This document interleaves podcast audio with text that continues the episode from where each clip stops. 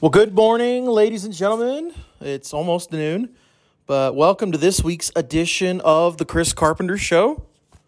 Um, we got a lot to talk about. I've got a little bit of a rant about dogs. You'll just have to wait and hear what I'm going to say.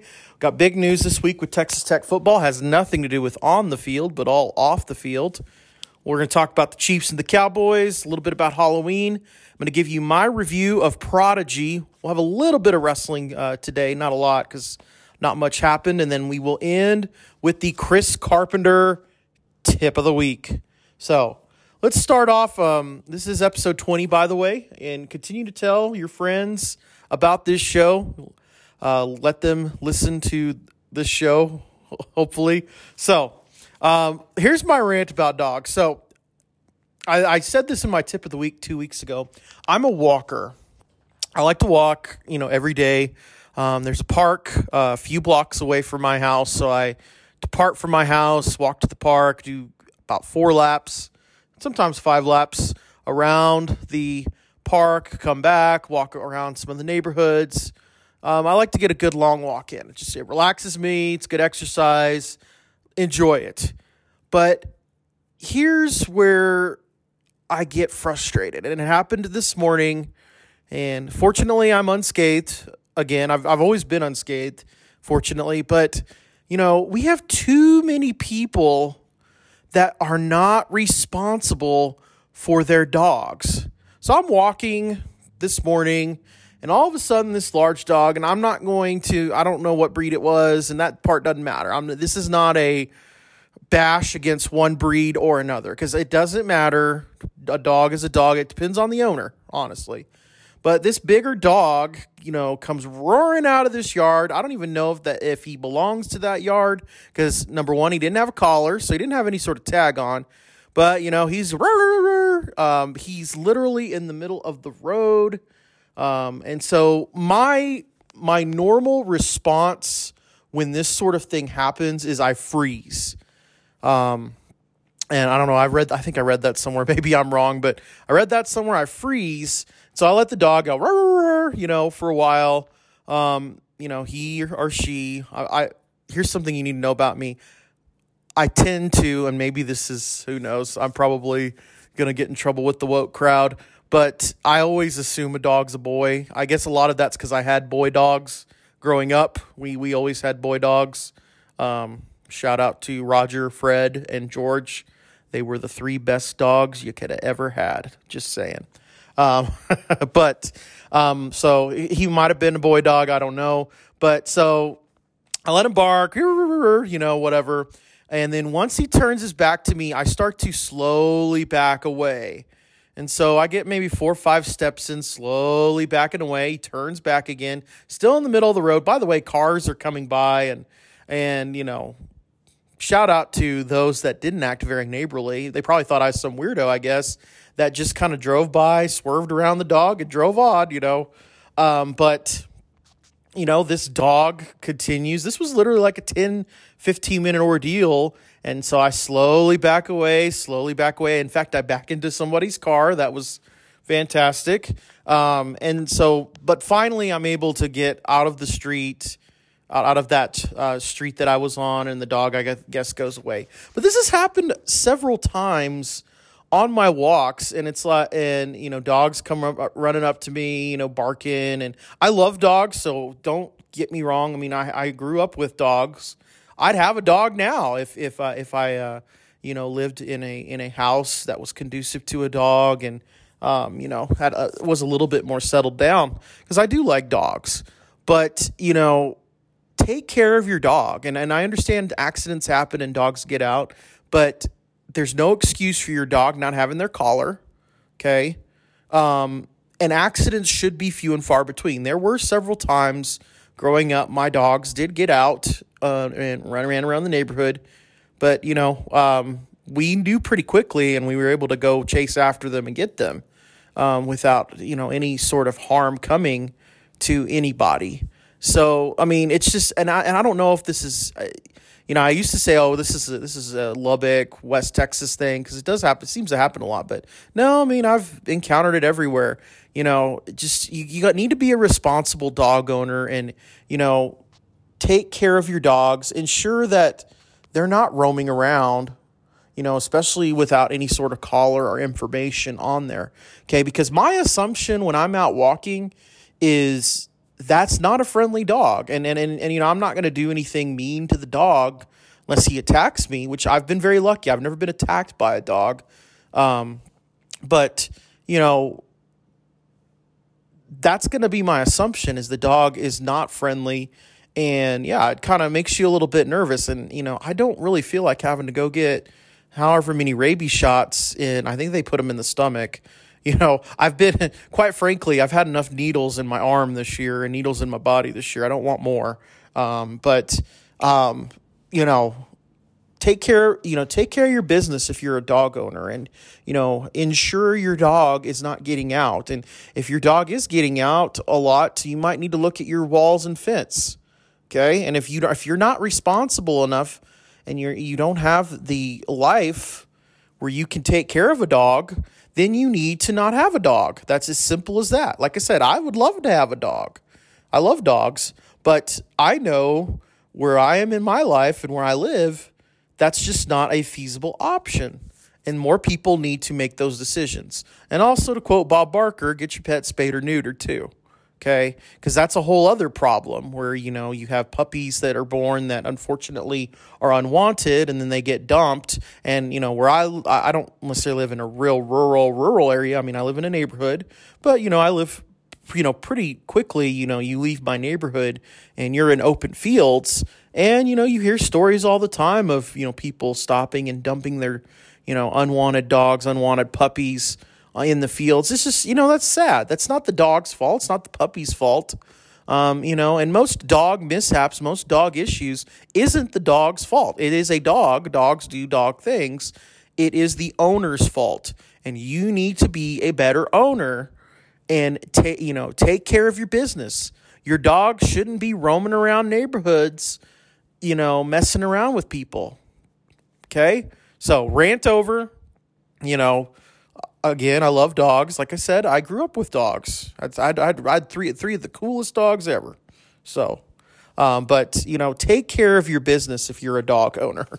So I did not think that would take that long as a rant, and that was not my intention for that to be the top story of this week's edition of the Chris Carpenter Show because we got we had major news drop Monday with Texas Tech football, and that is Matt Wells was fired. Um, now, a couple things. Uh, we're going to talk a little bit Matt Wells first, and we'll talk about the potential coaching candidates uh, that are being looked at. Uh, first of all, I'm not surprised he was fired. I, I, think, like I said last Saturday on last Saturday's episode, it was trending that direction. Um, the Kansas State loss was horrible. There's really no excuse. You're up 14 to nothing. You're up 24 to 10 you have to close that game out and win it. There's just no excuse. And so to me, it's it was trending towards Matt Wells being fired. To me, the surprise was the timing. Um, I think uh, I thought if they were going to make a midseason fire, it would probably be after today's game against Oklahoma. Which just sidebar about that game, I'm it's oh gosh, it's gonna be I think rough rough go. And um, but I mean, you have the bye week next week. You could have uh, then you could have the uh, the in three games be coached out. I also thought there was still a possibility that you know Wells would coach till the end of the season. You know, I didn't see them getting. I don't see them getting bowl eligible. You know, I'd, I'd love to say, oh, they're gonna come up with a surprise win at some point, but you know, I'm just realistic, and I, you know, I so I, I, thought the scenario was more going to be, you know, we would end up five and seven, and uh, then Wells would would be fired then. Um, so interesting timing, and I think there's reasons behind that, and we'll get to the coaching candidates and other college football coaching carousel stuff here in in a minute but that I think led to the change being made this week and not later on down the road.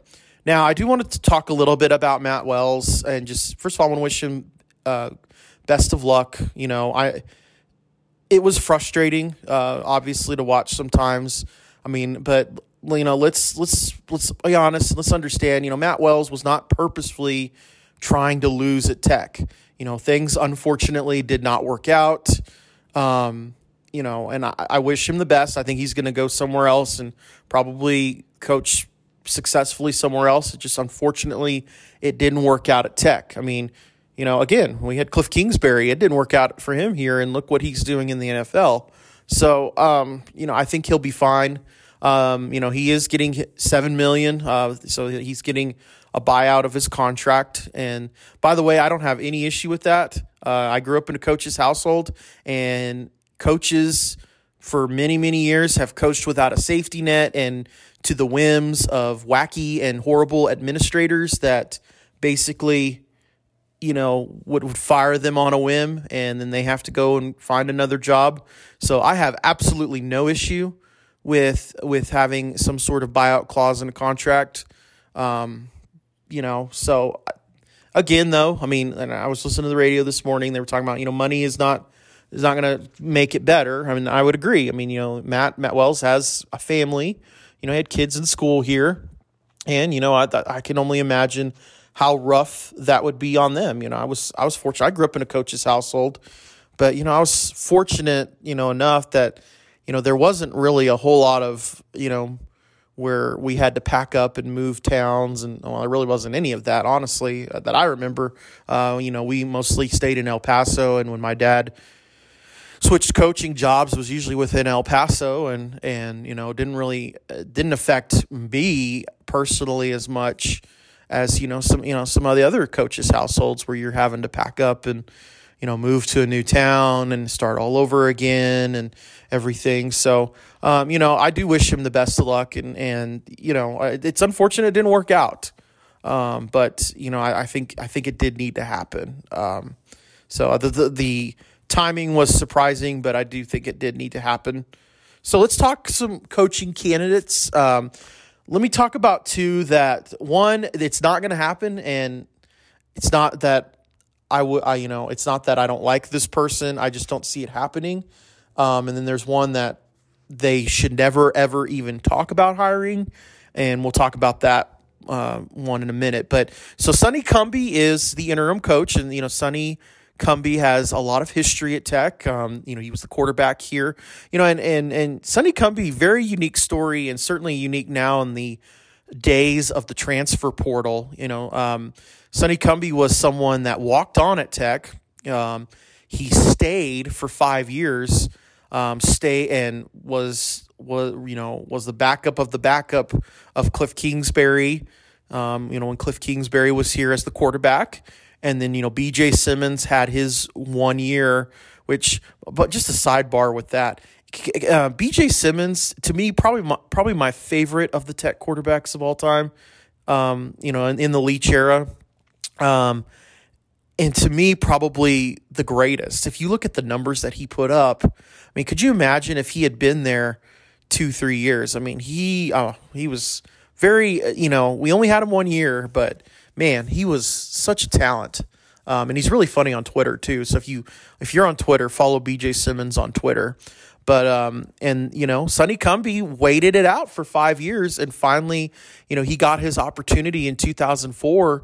And you know, it was it was a little rough early going. I mean, we lost to New Mexico that year in non-conference play. Um, you know, you had the TCU game where TCU was up 21 to nothing uh, going into the second quarter, and then Tech uh, proceeds to win that game, seventy-two to twenty-one. That was that was one of the classic uh, Leach games.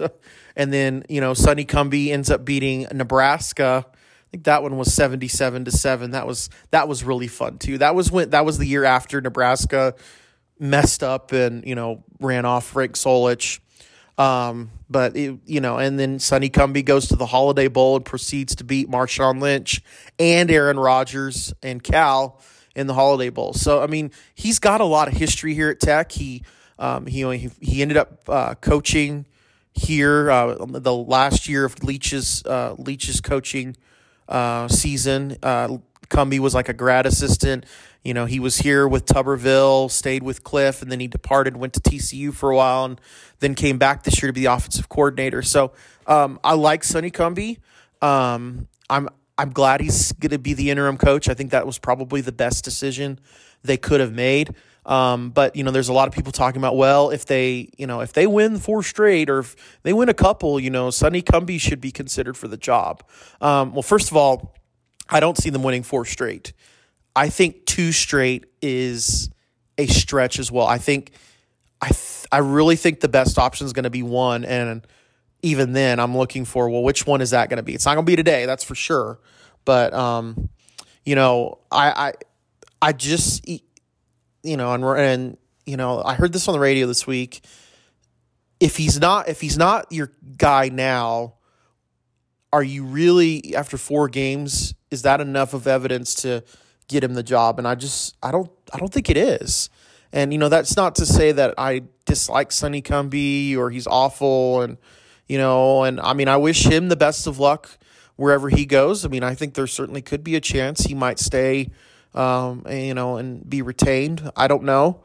Um, but I don't I don't think that's the route we should go um, with this next hire because this next hire has to be a quality. It doesn't we don't, you know, we don't need the coach to win the press conference all that, but we've got to hit a home run here because for a variety of reasons. Tech football has been on life support for 12 years and I'm not going to go through the litany of reasons why. I've done, you know, listened to past podcasts, but um we're the Big 12, the conference is changing with Texas and Oklahoma leaving.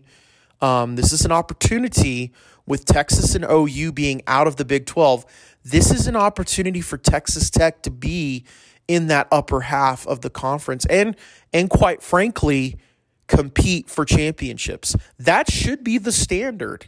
Um, there is absolutely no reason with Texas and Oklahoma gone that Texas Tech should should not be in the conversation every year as a contender to win the Big 12. Um, with the resources that we have, um, and with the facility facilities that we have, what what's been missing uh, the past twelve years has been we've not hit a home run on the head coaching hire. Um, and you know, quite frankly, we've we've had issues with, excuse me, we've had issues with coordinators as well, and and everything else. And so I think you really have to nail this coaching search. I think also Kirby Hocutt has to really nail this coach coaching search. Um, you know, he's he's on the hot seat and you know, that's may not be fair because you know, he's done a lot at this university and you know, I would if you if on a scale of 1 to 10, if you t- uh, ask me to rank rate uh, Kirby Hocutt as a as a athletic director, I would say a 9. I mean, every other aspect of Tech athletics has just been um, positive. Um, other than football. And then you've had issues in girls basketball as well. But I mean, I think those were issues even before Kirby came on the scene. He he made some bad decisions on hires, but you know, again, and, and quite frankly, and I know this is not a sexist statement; it's just fact. Your average fan's not going to care about what's going on in the women's basketball program. Just saying. Um, but football, Kirby's dropped the ball multiple times with multiple hires. Um, you know, hiring Cliff I think in hindsight, that was um, at the time that was a good hire. We needed a hire to unify the fan base because the fan base split when Leach left, and Tuberville did nothing to help that. I th- I think Cliff could have been successful, um, but he made some really bad hires um, with assistants and other things. I think where Kirby really stepped in it with Cliff was after the eight and five season, giving him the long extension because I think Cliff would have been gone a lot sooner um, without that extension. Um, and then Matt Wells was Cliff uh, was Kirby's guy. I mean, everybody else kind of when Matt Wells was hired was like who? And Kirby, you know, cashed in a lot of chips, and he had a lot of chips to cash in. By the way, because remember this was this was a hire that took place in 2018 when you know baseball's rocking and rolling, going to the College World Series um, 2018, we're coming off Tech basketball going to the Elite Eight, and we're in the Final Four national championship uh, game season, and then track is on its way to its national championship. So Kirby was, I mean, he had a lot of chips in 2018 to cash in to hire um, Matt Wells, and a lot. I mean, myself included, when when that hire happened, my thinking was, okay, I don't know if this is the best hire, but I trust that Kirby made a right decision. And I was not one that jumped quickly off the Wells wagon. You know, a lot of people after four and eight the first season were like, "Oh, this guy's went in in over his head." You know, I knew that we were in for a little bit of a rebuild, um, just because you know Cliff kind of left kind of left the cupboard empty.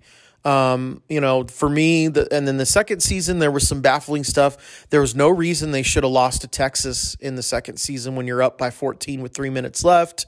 Um, Oklahoma State, they should have won that game. Why are we onside kicking? You know, when we have all the momentum, that was not a good, not a good uh, plan at all. Um, and then you know the continued just losses to Kansas State baffled me. Um, it's just extremely frustrating, and to TCU by the way too. Um, but um, you know, Kirby's got to nail this hire, and you know for his own future. Um, which I mean, I I'm not sure how long he's going to be athletic director anyway, because I think, um, I think really with this new instituted Big Twelve, I could definitely see him moving on and maybe becoming the Big 12 commissioner. And I think he would do very good at that job. I mean, uh, quite frankly, he's kind of operating as the Big 12 commissioner anyway. I mean, Bob Bowlesby, his face has been on the milk carton since Texas and Oklahoma left. Um, you know, it, it from from an outsider looking in, you know, Kirby kind of was the, kind of the leading force along with some of the other Big 12 athletic directors in bringing in Cincinnati, BYU, Houston and UCF and then I think continuing to look at how can they expand further. So I think he probably is not. I think he's on the back end of his um, time as the athletic director at Tech. But I think if this football hire does not work out, it will kind of hasten his departure even further. So the other guy I want to talk about um, that we need to stay away from. And this is a guy that no, we don't need. I, I don't like him, quite frankly, and most people don't like him, and that's Art Briles. Um, it it baffles me to no end that there are Tech fans that have this this view that the way for Tech football to be relevant again and to win championships and all this other stuff is Art Briles. Okay, in case you've been living under a rock for 10 years, Art Briles was the coach at Baylor when all of the sexual assault scandal came out, and he was fired, and he deserved he deservingly so got fired um, for what went down at Baylor. And if you you know if you need to go do further research, do further research. But you know it was a horrific situation at Baylor, and I know it was not just the football program. You know this was a situation uh, the president of Baylor on down, a lot of heads needed to roll, and they did roll because there was a lot of cover up uh, with what was going on at that university. But the football program is was one place that there was tons of cover up, and Art Briles was a party to it. By the way, his son was too. So I mean, this whole business of well, you know, maybe not Art Briles, but let's hire Kendall Briles. No, we do not want anybody associated with the stink of what happened at Baylor to come to Texas Tech. Winning is not worth that. And you know, what what a what a horrible look when you that we would we would be projecting if we did that. Um, you know, so no, no to no to Art Briles. Um, even and by the way, even if you assume he was completely 100% innocent of what happened at Baylor, which is not true, by the way. There's evidence, and don't don't tell me, well, the NCAA cleared him. The NCAA cleared him of NCAA violations, not criminal conduct, because the NCAA cannot prosecute for criminal conduct, and there was criminal conduct. There's text messages and evidence and everything. But even if you assumed that Art Briles was 100% innocent with what happened at Baylor. The guy is 66 years old. He has not coached in college football since 2015. And so this assumption that he is the great hope that when he comes in, he's he's like the Nick Saban of tech is just that's not realistic. Um, that's just not a that's not realistic at all. Uh, you know, you hire Art Briles, you alienate probably more than half of your fan base, and I just I I don't see championships coming from that. Uh, you know, I think I think he's he had his time when he was at Baylor um, for those few years where they were on top of the world, and we saw what kind of house of cards it was built on, and it's come crashing down, and it needs to stay crashed down. And Tech does not need to go and pick off the carcass of Baylor stink, um, and bring bring them here. Okay, because also look at how Baylor has done post Briles. They've done pretty good. So it wasn't, you know, the Baylor Baylor football program and its success is not just because Art Briles was there. Matt Rhule did fantastic there, parlayed that to an NFL job. Dave Aranda, by the way, former tech guy that we could have gotten back in 2018, um, he parlayed, he's parlayed uh, uh, that into some success as well. And you know, so th- this idea that it's Briles is the is the name that makes tech football great again. It's just just not true. So most likely at this point, let's let's get to the two candidates because there's two uh, candidates at this point that are probably in play. Um, the first one is Sonny Dykes, um, who is at SMU. He uh, ha- obviously he has history with Tech. He was his dad is Spike Dykes, who coached many many years at Texas Tech. Uh, very successful at Tech. Second, second winningest coach only to Mike Leach. Um, and then uh, Sonny Dykes also was an assistant here at Tech when Leach was the coach. By the way, also, you know, everyone wants to poo poo on Leach and how, oh, he wasn't successful here. Go look at the amount of assistant coaches that he had, coaches on staff that he had that are have been successful as head coaches. Yes, Art Briles was successful, even though it was through sleazy means. Dana Holgorsen, Sonny Dykes, Lincoln Riley was there. Cliff, Cliff is successful as an NFL coach. I mean, you know, Ruffin McNeill, he was successful at East Carolina, and then they got a big head and ran him off. So, I mean, the, Mike Leach had a fantastic staff for many years. And to me, we haven't had that sort of fantastic staff since he left. I mean, name the last good assistant coach at Tech. That's certainly not defensive coordinator. So, um, so Sonny Dykes is one of the candidates. Um, I think he would be a solid choice. Um, if you had asked me last Saturday when you know my frustration was pretty boiled over, I was like Sonny Dykes would be my guy. Um, and I and I think he would st- still be a very quality hire. Um, he is I mean, he's undefeated right now at SMU, um, which that's a place that is difficult to win as well. Um, he was very successful at Louisiana Tech. Um, now, a lot of people will say, well, you know, he flamed out at Cal. That was not a job he should have taken in the first place. Um, but I, I mean, I understand that was, a, you know, when you're uh, a mid-major college coach in a program in a college from one of the, you know, big conferences comes calling, you uh, I mean, you tend to go, but I mean that was not that was not a good fit for him. But even then, I mean, he still had a ten win season. Um, took him to a couple of bowls, and it just kind of fell apart at the end. But um, you know, I think he would be a quality hire. Um, Sonny Dykes has been out recruiting uh, Texas Tech in their own backyard.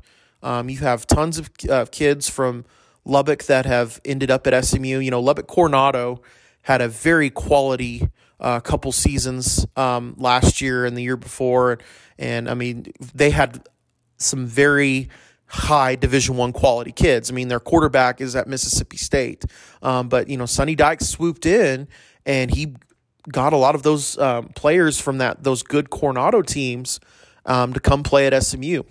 And by the way, it wasn't just SMU that this is a problem at. I mean, if you really look at um, the recruiting, and this goes back to Cliff. It's not just Matt Wells' issue.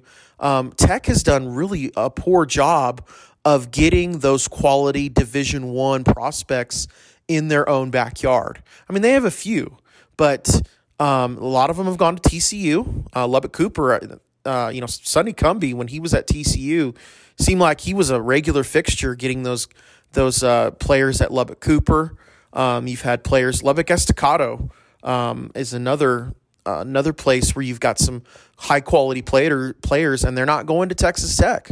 And then you've got uh, Tascosa up in Amarillo, uh, who is I think they're number four in the state right now in five A, and there's no pipeline to Tech. They're going to other programs, and you know to me you've got to win and the quote unquote the I twenty seven corridor. Um, if you're Tech, that means the best of the best in Amarillo, the best of the best in Lubbock, the best of the best in Midland Odessa. They their number one option should be to come to Tech, and we should be in those kids' living rooms trying to get them to come. Um, there's there's no excuse for losing those battles. Um, and Sonny Dykes has done a great job of of doing of of getting those kids. So I think he would be a very solid hire. Um, and you know, like I said, last last sun, uh, Saturday he was he was my you know number one above all else. Now, if they hire him, will I be happy? Yeah, absolutely. I think he will do well here. I think there there's a couple of problems um, that one is out of Sonny Dykes' control. One is is in his control. I think number one, um, is I think SMU is getting ready to offer him a pretty significant contract, and um, I think it's going to make it a little bit of a harder choice for him. And you know, maybe I would under completely understand if he does not want to come to a job where uh, you know his dad was the head coach at one point as well. Maybe you know that that's just something he'd like to build. Maybe uh, his own legacy, which which I think he's doing at SMU. Um, there's also this, and, and, and this is the part that frustrates me. There's a lot of tech fans that look at Sonny Dykes and say, well, we don't want someone that's associated with tech. That hasn't worked out. And, the, and obviously, what they're alluding to there is Cliff. Cliff and Sonny Dykes are two completely different people, two completely different experiences um, coaching wise. Cliff had never been a head coach. He had only been a coordinator, I think, for a couple of years when we hired him at Tech. Sonny Dykes has been coaching for over 20 years now um, as, an, as an assistant, as a coordinator, as a head coach. Um, he has he has he has a lot of experience and you know I think he would be very successful here. I think I think the biggest issue is going to be you know does he does he want to come back to tech or not? And i do think there's going to be some in the search committee that are going to knock it knock against him that oh well he's associated with tech and we saw how that worked out. I would also answer well tim tadlock was associated with tech. How's that worked out? For all of the bad mouthing i've done in the in this podcast chris beard was associated with tech. That worked out pretty well too until he turned his back and became Judas Country Club Beard. So, um, I don't think that being associated, quote unquote, with tech should be a disqualifier or a qualifier either. Um, but so he's one of the candidates. Um, the candidate that seems to be gaining the most traction right now is uh, Jeff Traylor at UTSA. And you know, when I first heard his name and and the fact that he was a candidate, I thought, well, this guy sounds like Matt Wells 2.0. He's in a mid-major uh, conference. You know, how is he different than Matt Wells? And there are some differences. Um, you know, number one, um, he has experience with uh, being a coordinator at major programs. He was at Texas. He was at Arkansas. And so he does have that experience as far as the level of competition that Matt Wells didn't. Um, also, I think, and this is something that I think really ultimately what led to Matt Wells' undoing is Traylor has experience and lots and lots of connections to the Texas high school football scene. Traylor is a former Texas high school football coach and very successful one, won state championships. And so um, and he's he has really built up that UT uh, San Antonio program. You know, so much so they're undefeated right now, and you know they're going to be moving on to the AAC. So he is going to be, uh, and he's going to be leaving that program better than they found it. Which, by the way, make no mistake, Traylor is going to go somewhere. Why not be Tech? Um, you know, and so I think Traylor's. I think Traylor would be a solid hire. Um, I think the biggest issue, and this is one I don't really fear as much because of if this happens, we've got good circumstances here in the football program. Is you know I could definitely see Traylor being someone that you know if it's not working out at University of Texas with Sarkisian and Traylor comes into Tech and he gets this thing rocking and rolling, I could see UT come calling and he would go.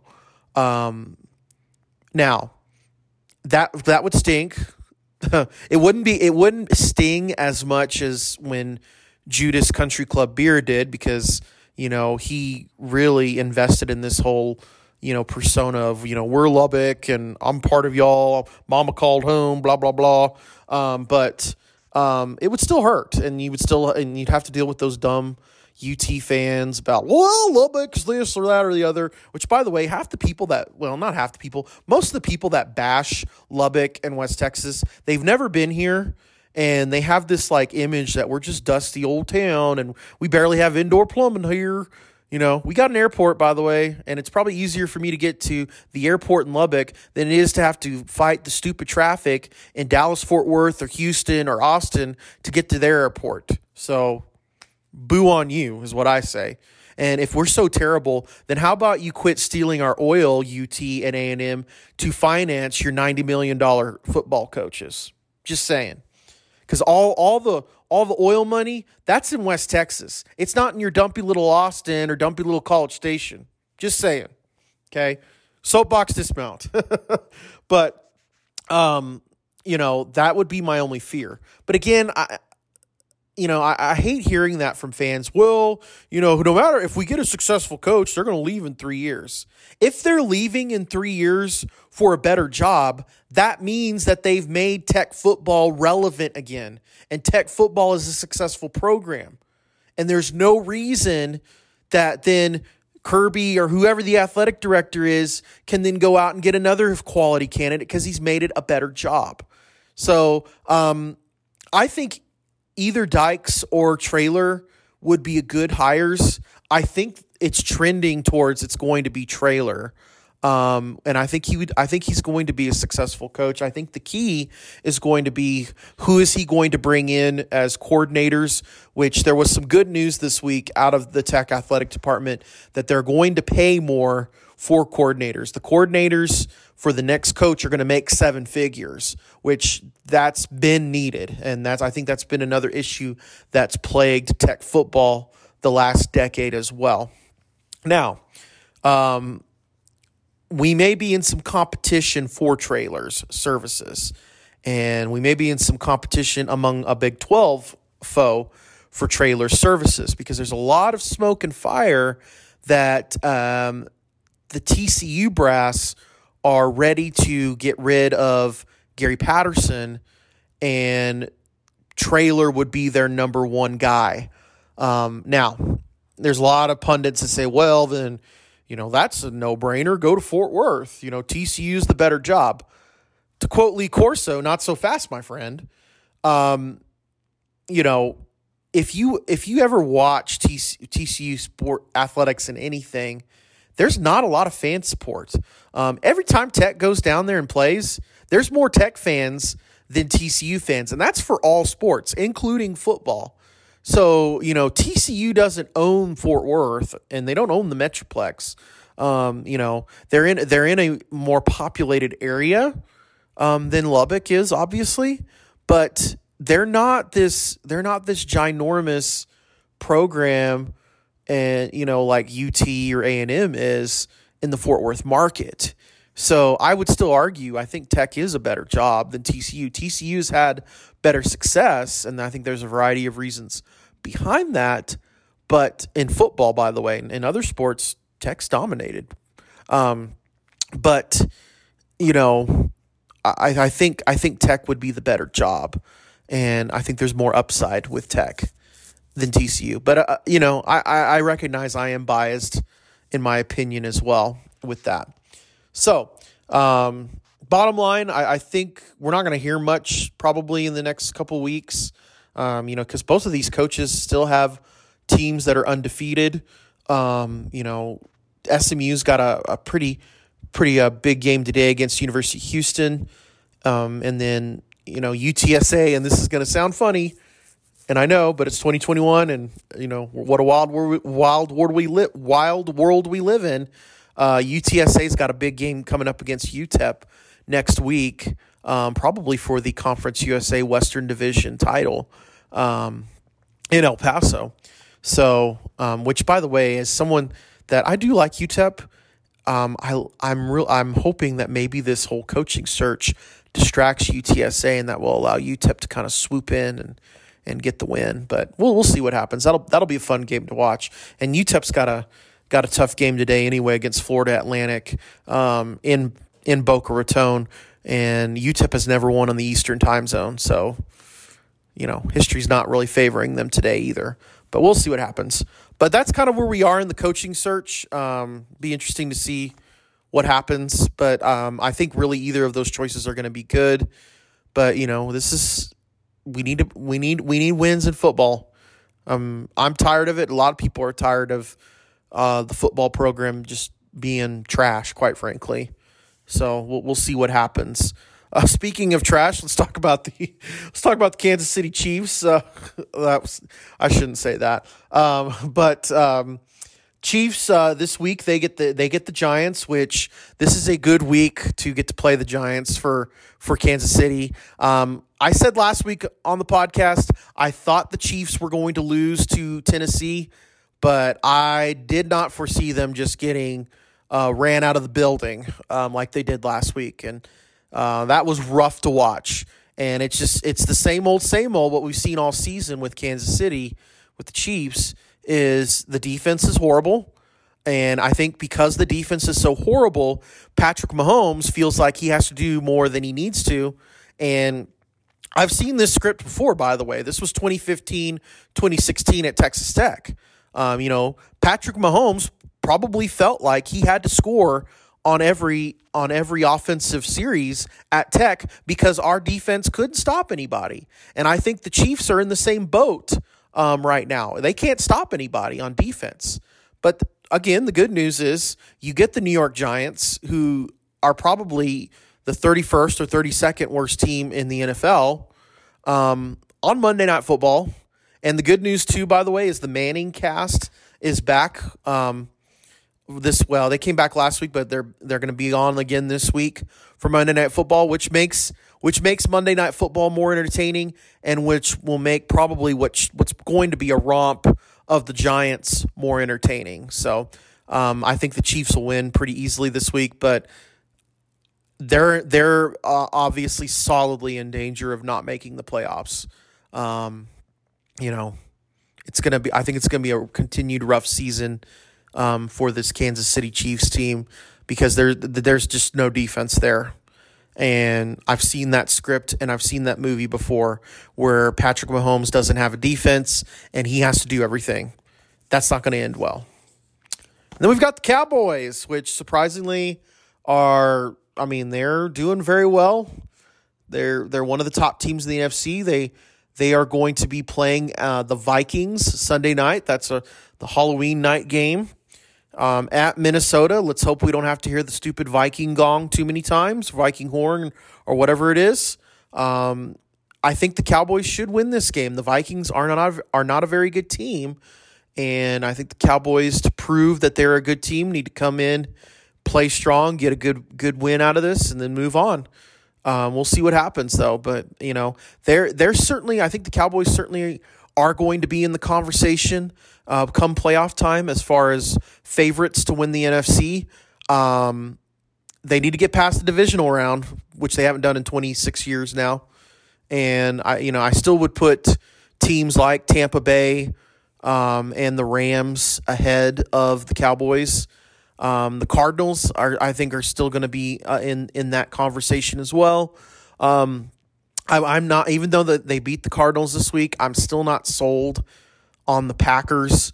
Um, I think there's still uh, going to be enough opportunities for Aaron Rodgers to blow up that team, and then then they will uh, flame out in the playoffs um, like they have the last few years.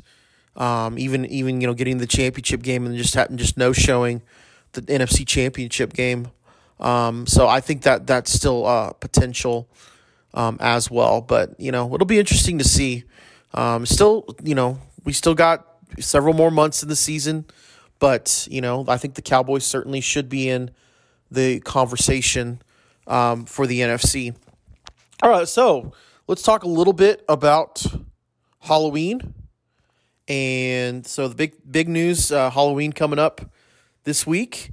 Uh, let's let's talk about what what I like about Halloween. I'm not this huge Halloween fan, but um, I do enjoy um, I do enjoy some Halloween movies. I like really more that once Halloween's over, it's time for the season of Thanksgiving, which is my favorite holiday, and then we're moving into the Christmas season. Um, so my typical holiday Halloween plans, I usually like to watch a couple Halloween movies. I'm not this huge Halloween movie guy, um, but I like a couple of them. I like the original two Halloween movies. I plan on watching the third one this weekend, which doesn't connect to the first two, but I um, never seen it, and I, I do want to see it and kind of just uh, I'll kind of see what it's all about. Um, as far as trick or treating goes, especially with the Cowboys being on Sunday night, my lights will be off and it's football time at my house. So um, I'm not real. And, and honestly, I mean, I've lived in the same house now for going on seven years, and I've never. I mean, uh, first couple years I got I bought candy and kids didn't show up. So uh, trick or treating it to me, I think there's so many alternatives now uh, that you know, kids really don't trick or treat anymore. Um, you know, you've got all these, you know, trunk or treat things like that that take place. So ha- have a happy Halloween. Uh, you know, stay safe uh, if you're going out, and uh, soon to be Thanksgiving. Woohoo! So let's talk a little bit of Prodigy. So we had our first uh, Star Trek Prodigy uh, episode drop on Thursday. It was an hour long episode, and I gotta say, I, I really enjoyed it overall.